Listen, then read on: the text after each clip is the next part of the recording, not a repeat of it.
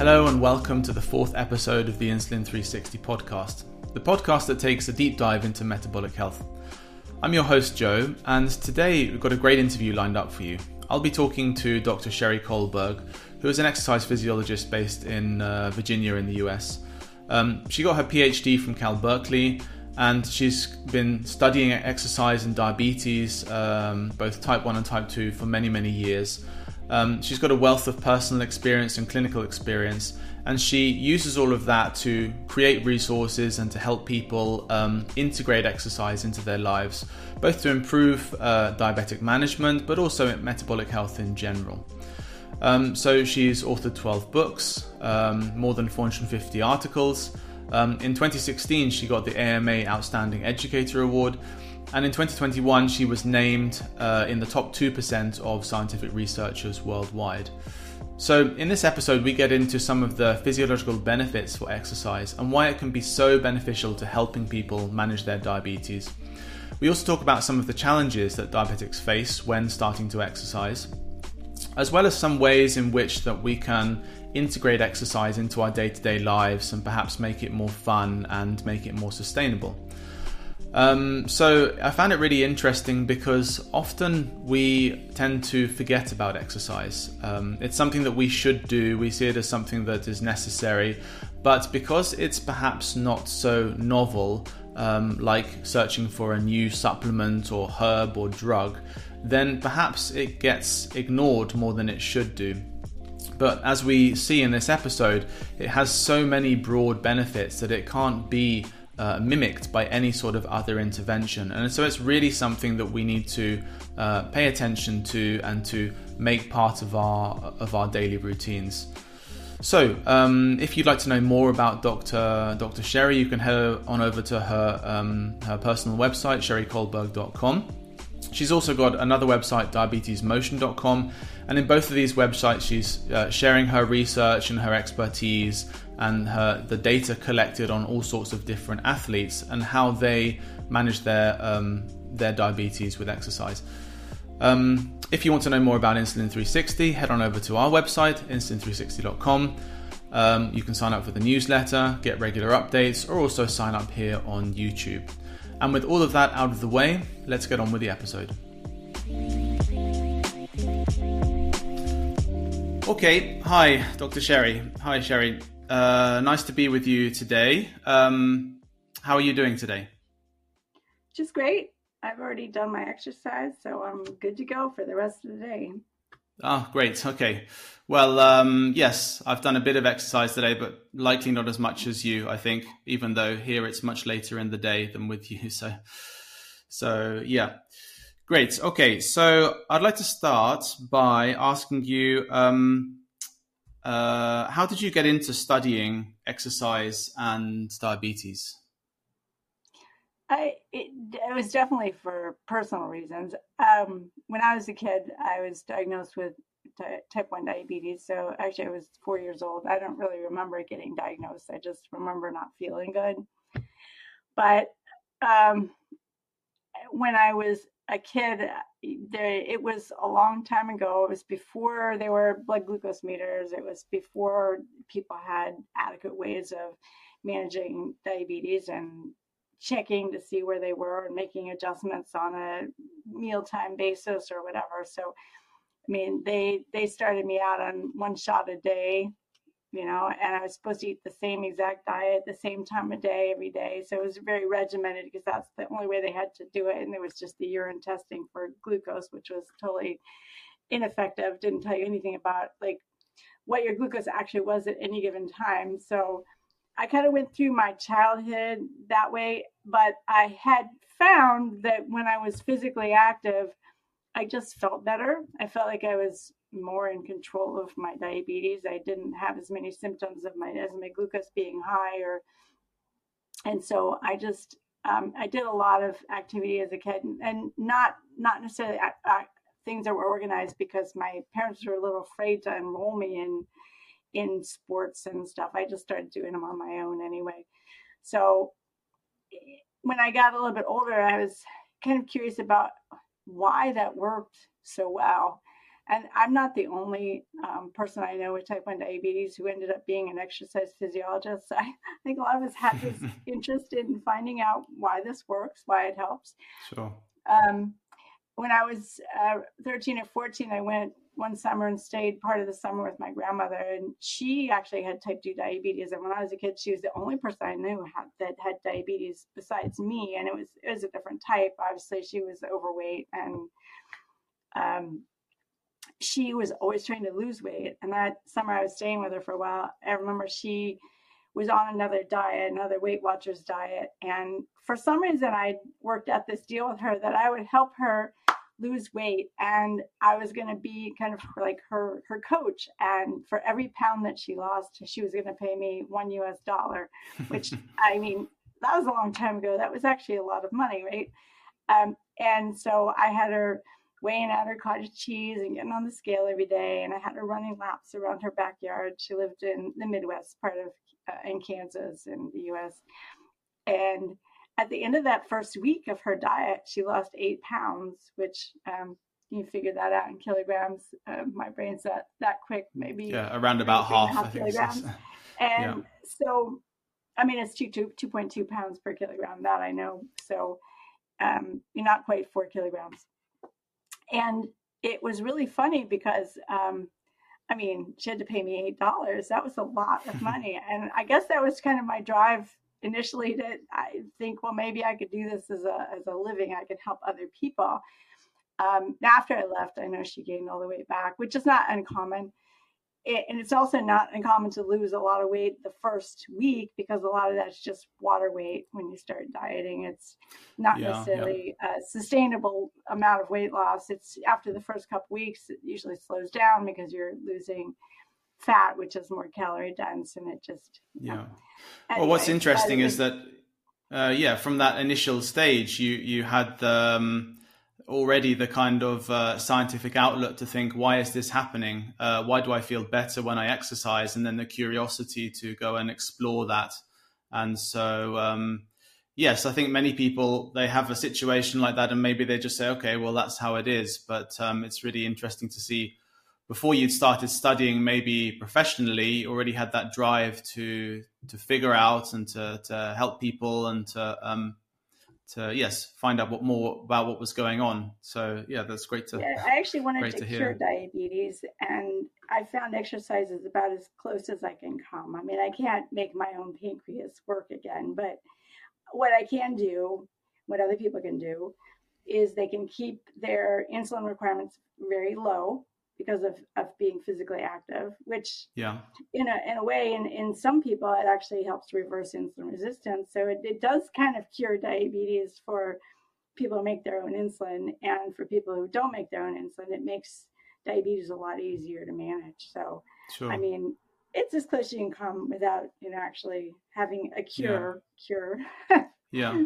Well, I mean, it's it's an incredible uh, uh achievement because if we think back to uh, I remember looking in the first episode, I was um, uh, looking at some of the history behind insulin, and it was just over 100 years ago where they just discovered um, discovered insulin and started using it. I think 1922 was when they used it in the first human um, human subject, and he went on to live an, an extra 13 years with this um, with this treatment. And so, to think how far we've come is um, amazing, really. I, think about that often because in looking at one of my other sons has some of the auto antibodies that are associated with developing type 1 diabetes. He has not developed it at this point, but they're kind of watching him because he's at high risk for developing it now. But I, I in going back and looking through the whole family history, who has autoimmune diseases and not just type 1 diabetes, and I found out that my grandfather's uncle and two of and, and that uncle's two children my grandfather's cousins all three uh, members of that family died in the 1910s from developing wow. type 1 diabetes before there was insulin. They were just like a decade too soon but you know one of the sons developed it at 11 and died and then the second son the, the father developed it as well in his 30s right around the same time, and then the second son, son developed him, and so one, two, three, and they were all gone. And wow. yeah. they, they actually named my grandfather after that his uncle because he died right before the uh, my grandma grandfather was born. Um, hmm. So, so um, it, it just very traumatic. Um, you can imagine losing your whole family to a disease that there was no no exactly. treatment for, let alone a cure. Sure.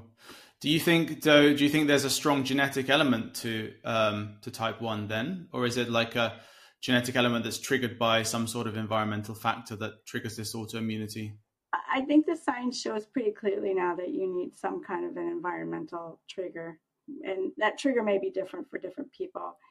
And I know they've done a lot of research into it and haven't come up with a definitive answer, probably because there are so many different things that can contribute in different ways. And I still think that regardless of the trigger and the treatment that that adopting the types of lifestyles that you have to do if you want to live long and well with diabetes of any type is actually going to help anyone live longer and live well. So I don't necessarily see it even though i've had this chronic disease now for almost 55 years i don't see it as as an impediment. I've actually seen it as a reason to live my life and be as healthy as i can and think about trying things that keep my insulin needs low and my my health high. And so, I mean, I, I, I actually sort of think it's been an advantage to me. I, I completely understand the metabolism when it comes to like why does my body do something? Sometimes i don't understand it exactly but i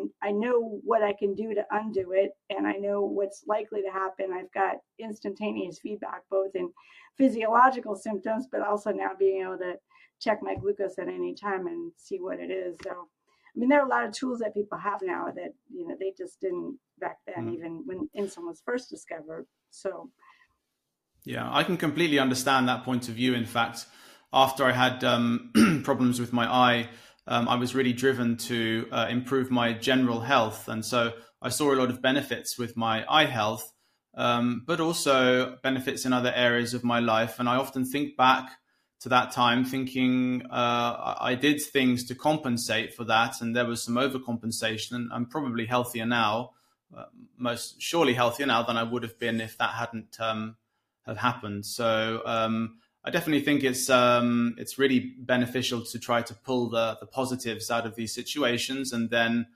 um, like you like you've been uh, you go on to study uh, in this area to become an expert in uh, human metabolism, and then to pass on that knowledge to to other people. It's um, it's a really uh, great process.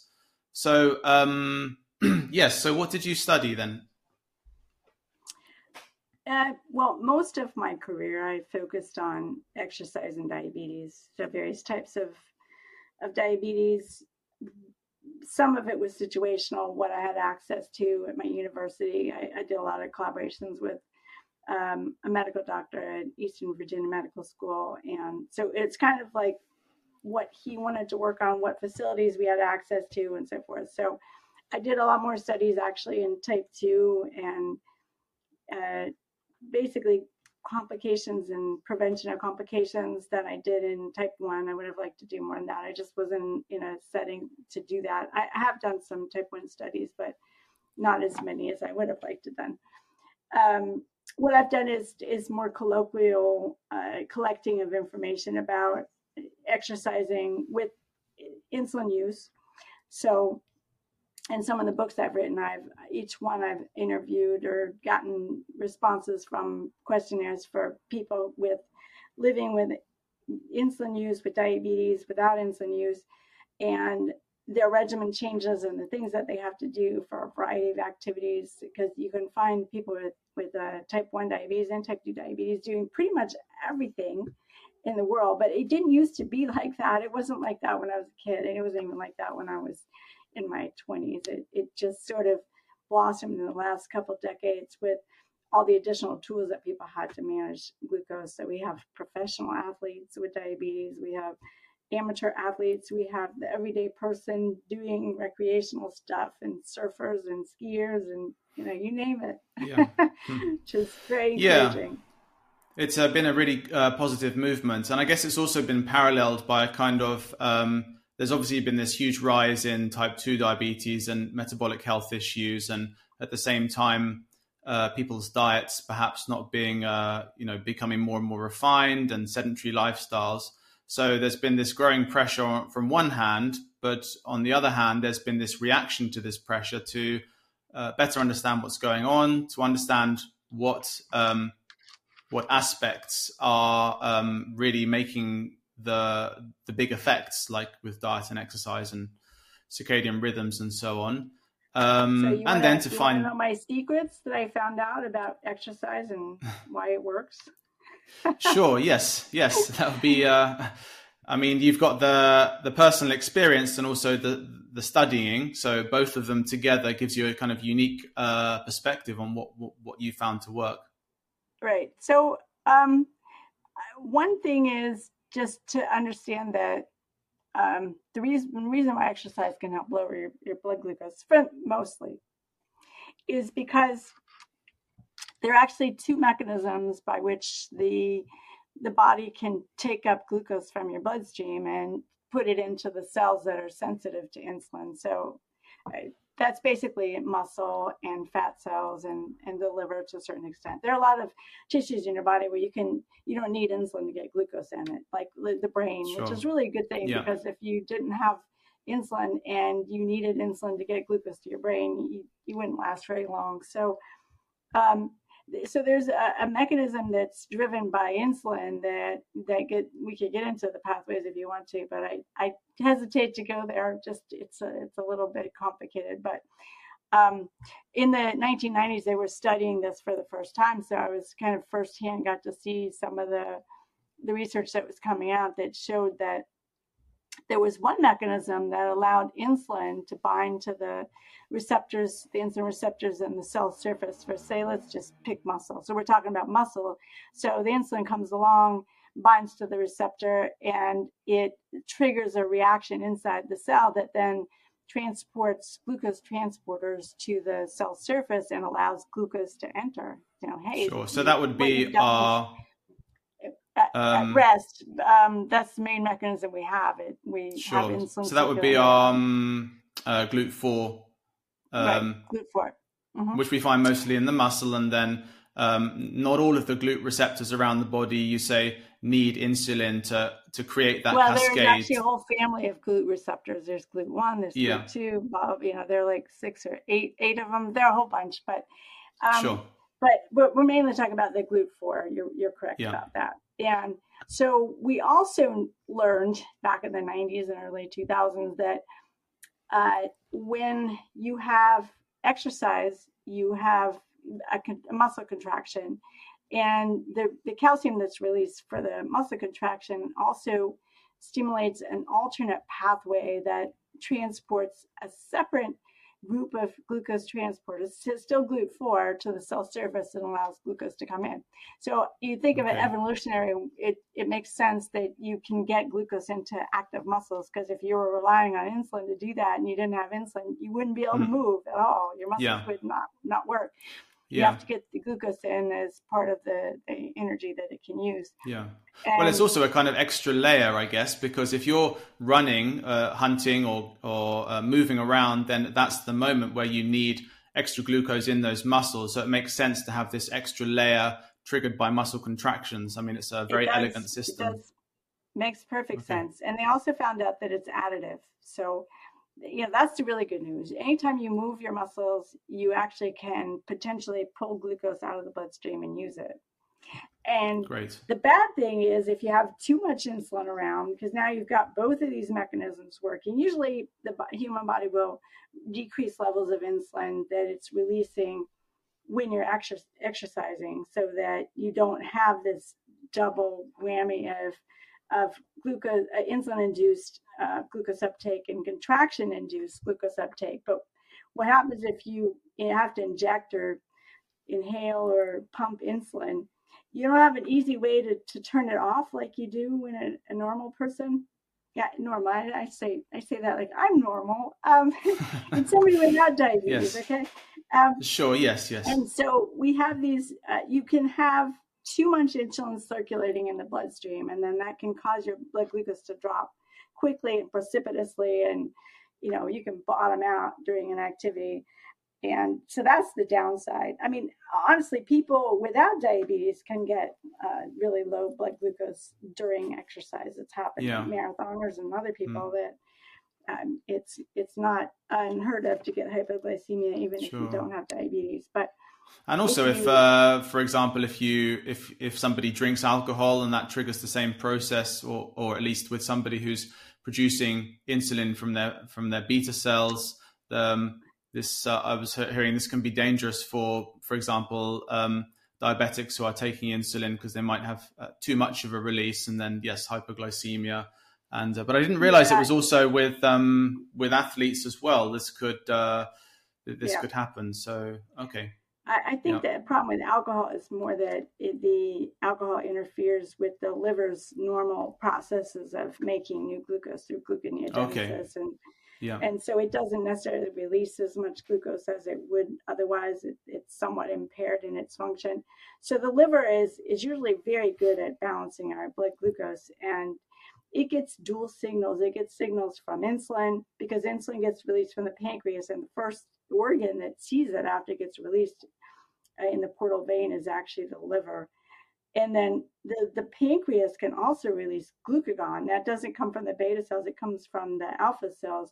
And usually it's that level of glucagon and insulin right at the level of the, the liver that tells the liver what to do. If the insulin's high, it stores if in glucagon's high, it releases. But that's kind of messed up in people who don't make their own insulin and have to replace it because the way that we have to replace insulin, you know, thank goodness we have it, but we cannot replace it in a physiological way. We have to inject it under the skin or inhale it into our lungs or something that's not doesn't put the insulin right in the portal vein where it should be to have the, the optimal effect on the liver that it, it, should have. And so everybody who has to replace insulin is a little bit messed up metabolically. Um, it mm. just leads to some additional challenges. I didn't think about that before, actually. Yeah. So, I mean, it's not just about the right level um, at the right time, but also um, the fact that um, uh, we, we, release insulin into the portal vein and then liver gets the first dibs on it. So if you're injecting into your arm or into your systemic circulation, then it's um it's it's just going to different places first. So uh, yeah, yeah you end up with that. high peripheral levels and really low levels by the time it circulates back past the liver. And so, I mean, that actually happens. It, so a lot of people have elevated levels of glucagon after eating a meal. And the glucagon's going to tell the liver to release more glucose. And you just ate a meal. And why would your liver be releasing more glucose? You don't need any more then. But it, it gets triggered because you don't have the right amounts of insulin that are there to help kind of balance that out and keep the the alpha cells from releasing hmm. glucagon.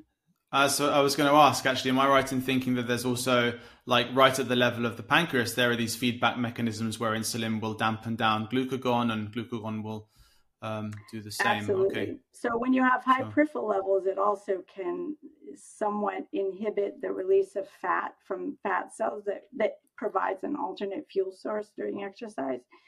And so if your insulin levels are really high, it's kind of like a double whammy. It's causing you to take up more glucose from in addition to what the contractions are causing you to take up. And then the insulin itself is kind of inhibiting the release of some of the fat from the fat cells that you would use as an alternate fuel. But um, so it is a little tricky. But I mean, a lot of people have figured it out. It's just, I, I've noticed that the people that are really the high level, high functioning athletes with type 1 diabetes are people that totally understand metabolism. They understand what their body's doing at any one point and what they need to do to fuel it and how much insulin they should try to have on board or not have on board. And, you know, they have, again, like all this, like I have, all this instantaneous feedback. And so it helps you understand it in a way that you, it's hard to if you don't have to live with it. yeah, so. yeah. So one of the main uh, mechanisms by which insulin then is going, I mean, um, exercise is going to help the situation hugely is by activating this um, alternate uh, insulin independent pathway to get um, glucose into the cells via these muscle contractions. Um, that is but true.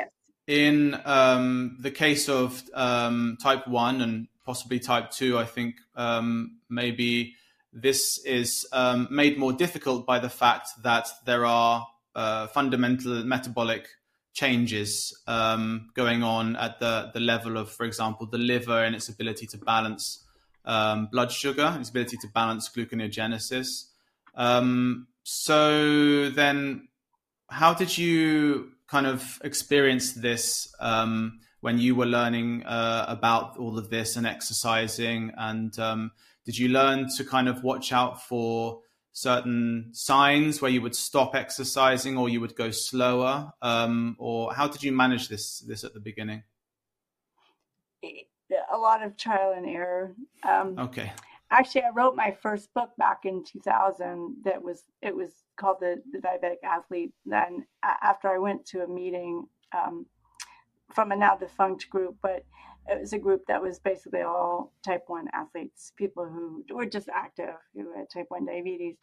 And it was such a unique concept for to me at that point to, to meet all these other people that were doing stuff. And I remember sitting around and talking to this one guy's like, hey, you know, when I go play soccer, this is what I do. I, you know, I cut back on my my mealtime insulin by this much. I I eat this many extra carbs. And what I I said, wouldn't it be nice to know what to do for every different thing you wanted to, to try. And I mean, it's impossible to know all these things in advance. I mean, I know a lot for the activities I do. I know how to balance those out. But what if I want to try a new activity? I mean, where do I even start? How do I even understand what kind of response to expect?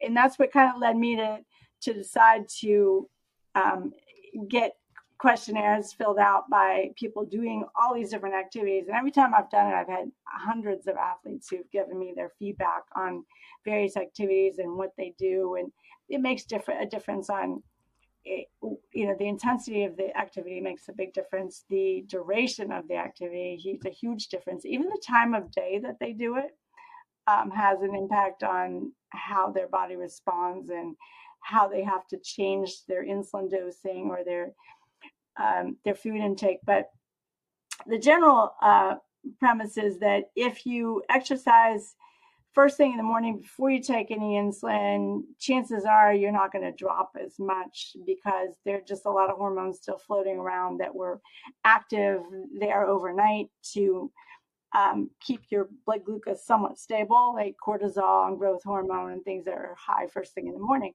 And until you you eat breakfast and take some insulin, that that sort of persists. I've I've even actually solved this problem. I've had people with type two go, you know, I exercise in the morning before breakfast and my glucose goes up. I mean, why is that? What can I do? I'm like, just eat first. I mean, like it's yeah. it's really simple. All you do is break yeah. your fast. It drops the levels of those hormones.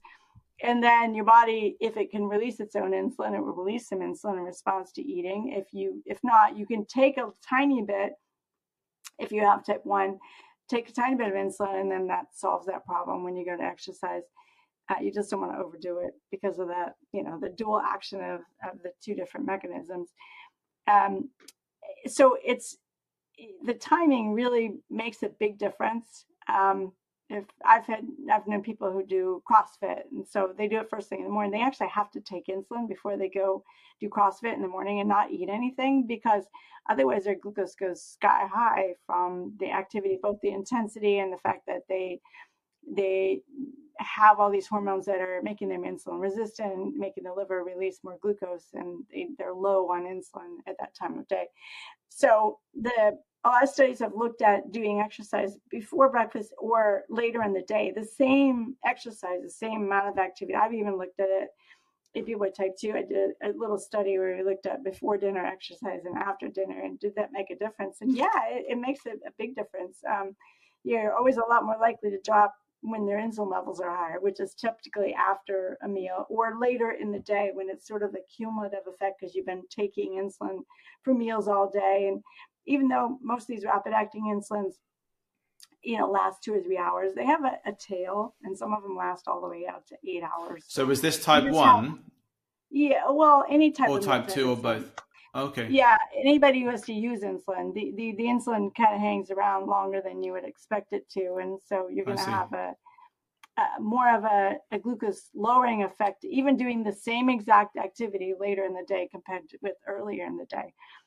But and we didn't know all these things before. I mean, there's been a, a real um, increase in the amount of, of studies that have been done on diabetes and exercise, both types. Um, I'd say in the last 20 years, which it's been really encouraging to see all that. Now we have um, these consensus statements that have come out about exercising in type 1. There was a really big one in 2017. There have been things about, um, you know, low carb eating and, and athletics in type 1 diabetes and what's the impact of, of cutting back on your carbs. And we, I've actually been the chair or co-chair of uh, several position statements over the years. The first one starting in 2010 with the uh, joint with American College of Sports Medicine, the American Diabetes Association, that was on exercising and type 2 diabetes. And then we redid that. Um, actually, just last year, we updated it 2022. I did one for American Diabetes Association only in 2016 that covered all types of diabetes um, and exercise. So we understand so a lot people, more um, than we used to.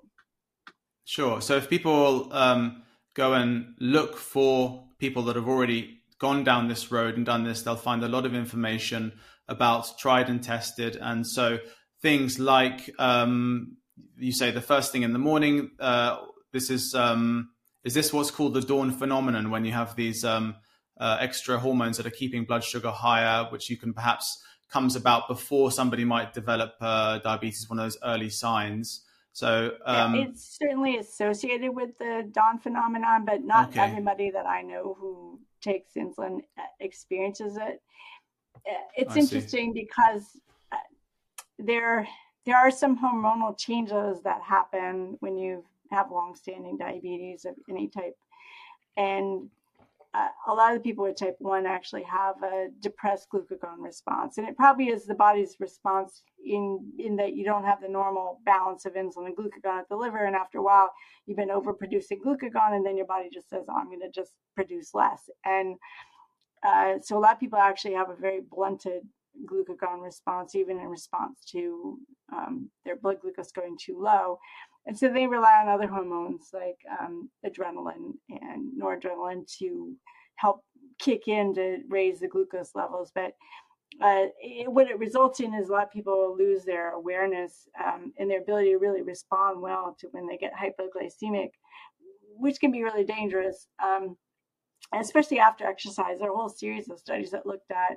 what happens when somebody has done exercise prior and then they get they get a low and how do they respond to it or what happens if they had a low previously and then they exercise you know they have a blunted response of the glucose raising hormones which of which there are 5 mm-hmm. and that can have a real impact on how well somebody is able to continue exercising and and just the risk of developing hypoglycemia not only during exercise but after exercise okay these yeah. are all important things that you need to know and there's there's a a big learning curve for each individual, but you can so, certainly um, that. Yeah, so um, you gathered all of that that information, those questionnaires together, and that's specifically for well, both type one and type twos that are um, using insulin. But then, um, can people find that information on your your website, um, diabetesmotion.com? Is that where you kind of collate all of this? Uh, this information? Some of it, some of it. I mean, it. it. took okay. me a whole book to put in all the the different activities and stuff. So I, there's no way I have all of that on my website. Sure. But, okay. Um, yeah, I've actually updated that book twice. I updated it in uh, the last time was in 2018, and it's called um, "The Athlete's Guide to Diabetes." Uh, okay. It got more politically correct in its name. The second one was the hmm. Diabetic Athlete's Handbook, and then they decided not to use diabetic as a noun or an adjective anymore. So I see. Um, okay. But it's funny because it did change a lot over the years. It changed in terms of what people were telling me on how they manage it and the tools that came along. For example, there were quite a few people the last time around when I updated my book that we're using uh, a what's called a, hybrid closed loop system where they have an insulin pump and they have a continuous glucose monitor of some sort, and then they have a, a a central hub, like an algorithm that ties that those in together. Like the the insulin pump knows when it is told how much insulin to give you, and your your CGM, your glucose monitors, is feeding data back, and then the algorithm is saying, "Oh, you need more insulin, or you need less insulin." so forth. Sure. Um, it's not a perfect system by any means, and well, it's um, it's getting closer and closer to yeah, how the body people, would respond. Yeah, a lot of people when they're telling me what do they do for exercise, they'll just say, "Oh, I just set it. I I aim. You know, I set it at this level." So that it'll it'll aim for that level of glucose. Um, I'm just trying to do the conversion from milligrams per deciliter to millimole in my head right now. Okay, well, so, both is fine. Both is fine. Uh, yeah it usually it's between like five and 10 millimolar. It, it would be like, uh, you know, a target range during exercise. And so some people will say, I, I set mine, let's just pick a number at, at, seven. And, and so they're trying to keep from getting hypoglycemic and, and it'll cut the insulin back for you. It's not as effective as cutting it back for yourself in, a, in advance of starting exercise, just because it's still hanging around for a while.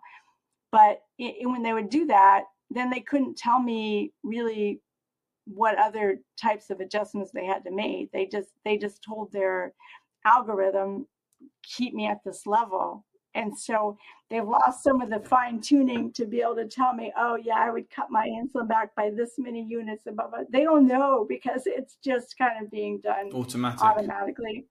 So I figured that there won't be a, need to do the next edition because by then we'll have so many tools or maybe a cure. And so people won't need to worry about doing the fine tuning themselves.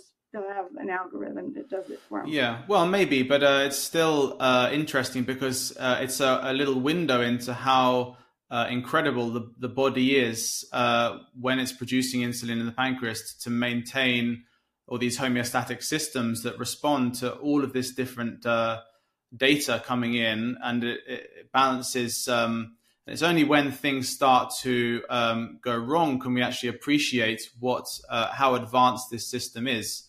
Um, because when we try to step in, and it's the same with any kind of um, any kind of um, uh, uh, illness or disease process, even like if you're thinking about thyroid, trying to balance the thyroid hormones and get the right level at the right time, or um, anything where we're trying to um, second guess what was going to be best for the body, it's very, very difficult to to do. So, but out of that, so um, people who are taking insulin, there uh, as a general rule, if they're if they're exercising before breakfast or first thing in the morning, they're less likely to um, to have a dip in the um, in their blood sugars. Yeah. Is that also true for like um, obviously if we think about people who are pre-diabetic or type twos who are not taking insulin, um, people who are hyperinsulinemic, or just people who are trying to stay metabolically healthy?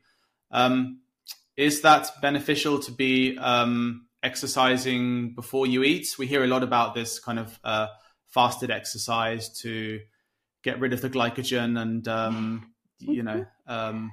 that's a good question and i don't have a definitive answer for you. I i know what people want the answer to be. They want to be told that they must always exercise at this one time a day because that's the best time. I always say the best time of day to exercise is the time of day you make time to do it.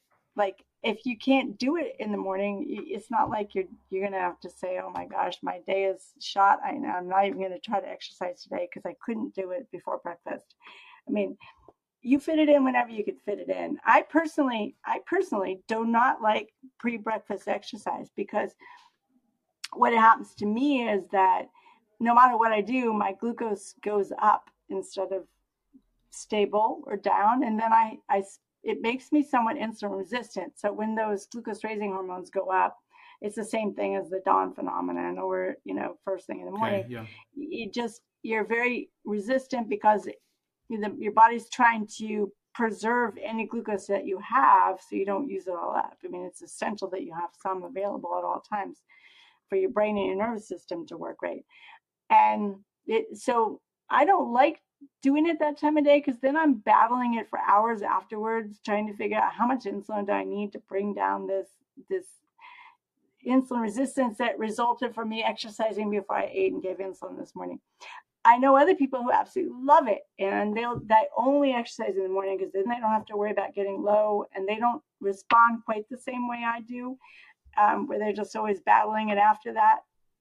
So it's a very uh, individualized choice as to when you exercise and what works best for you. Sure. Okay. Yeah. Um, definitely individualized approach based on the person, based on listening to your body and seeing what feels um, what feels good. I know sometimes I exercise first thing in the morning and it feels really good. It gets me going and I feel uh, much more mentally clear and I feel like it's a good thing. Other times I'm just dragging my heels and it feels difficult and I feel like I wish I'd just uh, had something to, to eat first or, or done done it in a different way. So yeah.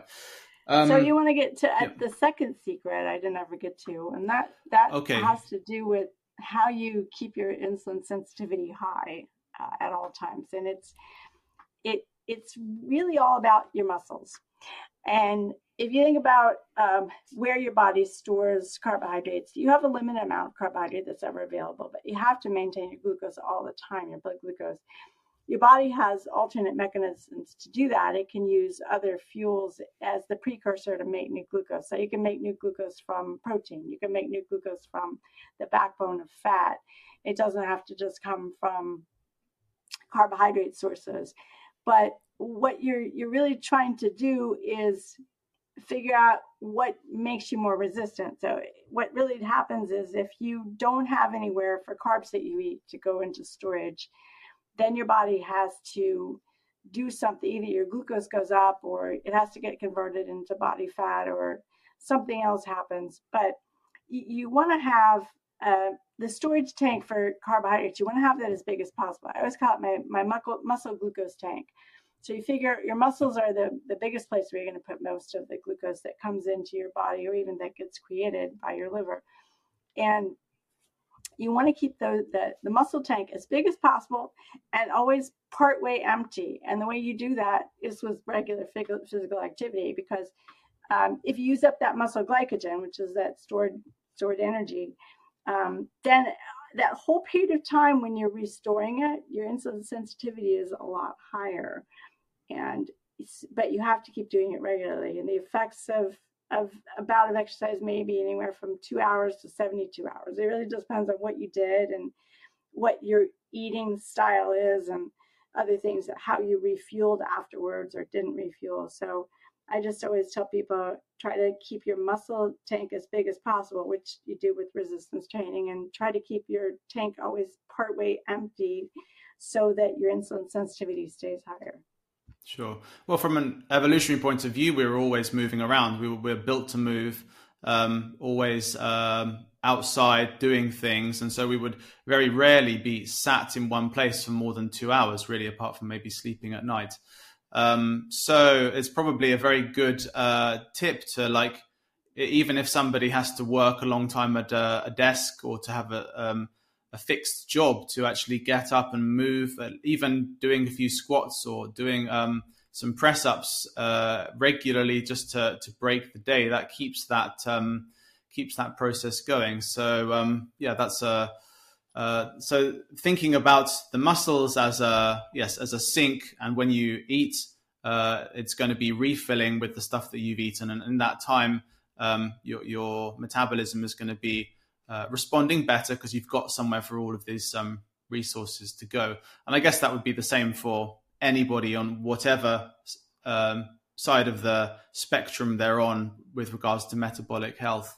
Um, so in that case, exercise um, is is something for everybody. It's going to have a beneficial effect for. So does that have much to do with like the? I've heard the idea that um, well, it's not the idea. It's a proven fact that, for example, pro athletes are going to have a high mitochondrial density in their muscles. They're just going to be able to remain very insulin sensitive because they can uh, take a huge amount of uh, food or carbs from their diet and just put those straight into the muscles and not face problems with um, uh, with mitochondrial issues. So, how much is that to do with the mitochondria, and how much is that to do with glycogen, or is it both of them working together?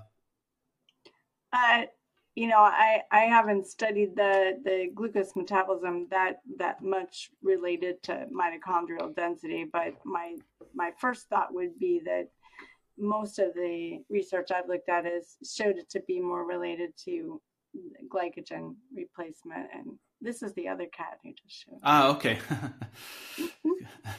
Making the timely appearance in front of the webcam. yeah. Sure. Okay. Yes. I think the idea um, that I was looking at with that was that um, if you're dealing with um, mitochondrial dysfunction, if they're getting overloaded with um, excess hypercalorific diets, then they become less effective. There gets an increase in oxidative stress, and then that insulin cascade starts to break down, and there's some insulin resistance that comes from that. So even in that point, it's that the the glycogen can't be it, it, it fails to become a successful energy tank because the insulin can't do its job. Um, so yeah, that, yes, that's, that's, somewhat true. There, there are lots of things that contribute to insulin resistance. It's not just one thing. There's a whole list right, of yeah. like 30 different things that can do that. and so it's a matter of uh, when it comes to physical activity, you know, the things that are easy to see are that you have a reduction in the glycogen content in, in your muscle and your liver when you're exercising. And that's certainly going to contribute. And most of the time, the sensitivity stays high until the glycogen is replaced in full. Um, there are a lot of subcellular things that are tied into that, obviously. But, sure. So, what are some of the big ones then? I mean, um, you talked about uh, these um, other hormones that keep glucose higher, like um, cortisol and uh, growth hormone and so on. Then oxidative stress. Um, maybe we could talk a bit about how that leads to inflammation and maybe uh, inflammation's effect on all of this, because um, yes, the, the, the benefits of the anti-inflammatory benefits of exercise. How how does that tie into all of this? Yeah, you know the the inflammation is a, is a big part of insulin resistance, um, and a lot of metabolic diseases are related to to that as well. This, um, you know, low level systemic inflammation that can occur for a variety of reasons. It's interesting. Uh, I went to a, a, seminar that uh, years ago from someone who came to Eastern Virginia Medical School who was like uh, from the NIH and had this marvelous knowledge of fat cells and, and the turnover of fat cells and also the uh, metabolic health. Um, and it all came back to, interestingly, to, to gut health um, and, and the bacteria that reside in the gut and, and how those can contribute to this low level inflammation that then leads to insulin resistance and, and heart disease and other metabolic diseases. And there are a lot of things that are linked. And one of the things that we know most about exercise is that it has amazing anti-inflammatory properties. Um, it's like it's it's its own antioxidant. so you sure. don't have to take all these antioxidants. All you need to do is exercise regularly, and you're going right. to help control this low level inflammation that then leads to insulin resistance and and heart disease and high blood pressure and all these other problems. So um, I, I think a lot of it in, in relates not back just to exercise, but also to diet. Um, diet is so important in terms of whether you end up with a leaky gut. And there's some some thought process too that the trigger for type one might not be as environmental as, as it is related to diet where you end up with uh, a leaky gut and pro-inflammatory compounds that get released and and kind of trigger it in, internally in your body so there's still a lot of research that's going on and all yeah areas. it's interesting and um in the research I was reading, they refer to it also as the like when people are eating a refined diet, they refer to it as the fast food fever, where there's actually an um, a, a markedly higher uh, immune response to junk food diets. Um, so there's a lot more activity in the gut um, when people are eating refined foods and not eating whole foods. And so, uh, yeah, it all ties together. um, then leaky gut, and then you've got um, undigested proteins and things getting into the um, to the to the systemic circulation, and then um, you know potential immune more systemic immune problems going on. So, okay, yeah, that's um, that's interesting. So, um, yes, um, would it be fair to say then that when you're exercising, there's a kind of um, inflammatory response that happens, and then it's how how your body responds to it. It's almost like a hormetic response where you have this drawn out anti-inflammatory response that lasts for for hours afterwards. Yeah. So uh, basically, you do create uh, reactive oxygen species when you're exercising, and because you do that and you do it regularly, your body becomes better at squelching those those um, free radical type things that get produced whenever you use oxygen. And so exercise by itself becomes enhances your ability to reduce inflammation. Um, I think it's really a critical thing. But obviously, you can't do everything with exercise. I've known plenty of people who have our regular exercises or maybe maybe even over exercises in some cases, marathoners and so forth. But they, if they don't manage their diet as well, they also can still develop some of these metabolic problems. So, um, sure, yeah, yes, and of course, um, everything else to do with lifestyle. That there are the studies showing that uh, people's blood work tends to to um, go pretty quickly out of line when they are not getting enough sleep, for example. Um, I remember seeing those studies where uh, just a, a, few days of poor sleep can have a really serious impact on um, uh, blood sugar and blood lipids and things. So, um, yeah, so it's um, taking a, a, systemic approach, but for sure, how you've described exercise is it's a kind of um, it it does so many different things on so many different levels, and um, clearly we were born to move, so it's um, something that yeah, we need to do more of. So. Because for a while they were studying whether they would they could give people um, pills, um, like a medication or something that would have the impact of being physically active, like metabolically.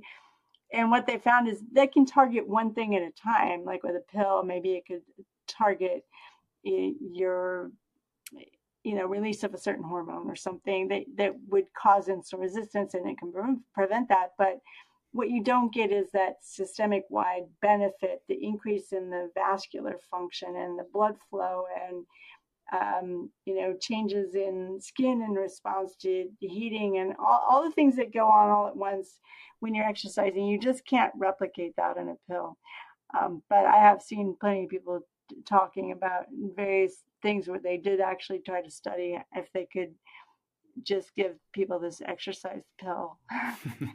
yes, I remember when um, a while ago there was a yes this this kind of conversation around metformin, its uh, effects on AMPK, and then saying, uh, well, it's just like exercise in a pill type of thing. But like you say, it's it's almost like one uh, instrument out of a whole orchestra. It's like you're not It, it has such a wide, and it's also um, it's because we're not trying to um, in, we're trying to interfere on a on a molecular single single target level. Um, yes, we're just not getting the wide uh, the wide benefits that we would. So, um, so having said that, one of the um, um, one of the things which uh, people have difficulty is is actually being consistent. So we've talked quite a bit about the the mechanisms and the benefits and um, its capacity to get blood sugar into the cells and uh, anti-inflammatory effects, antioxidant effects, um, blood flow effects. Um,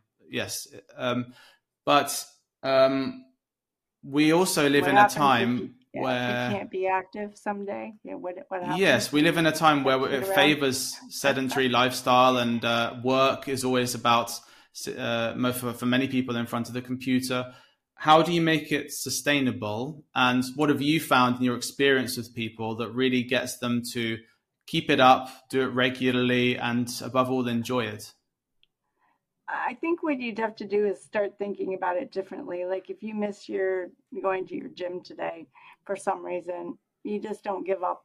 What you do is you try to work in little bits of exercise all during the day. I mean, maybe on your your break at work, you stand up and you do calisthenics next to your desk, or you go up and down the staircase a few times, or you go take a, a walk for 15 minutes and clear your head, uh, or you just find some ways to to be active that um, you know really allow you to partake in small bits, little exercise bites, and um, and not worry so much about just the only if the only way you can do it is all at once. Sure. Okay. So try to make it a, a, regular part of your your day. So like instead of saying, okay, I need to go and do this at this time, then also if you can have a baseline of like walking to work, this was going to be um, yeah, so then you just try uh, or, to get as many steps in during the day as you can, or even just stand up more. If you can't get your normal workouts in, try to do sure. something that accumulates to some amount of activity during the day. Sure, yeah. And also to make it fun as well, because I think um, we're very much um, these days focused on work and uh, the idea of reaching a goal and being um, it's being a bit of an obligation to do things. Uh, but we sometimes forget that if if we can add the joy back into exercising and have it something that we really look forward to, then it's all about we that it's no effort at all because we go and we enjoy the moments and we enjoy perhaps playing sport with other people or just getting out outside in nature.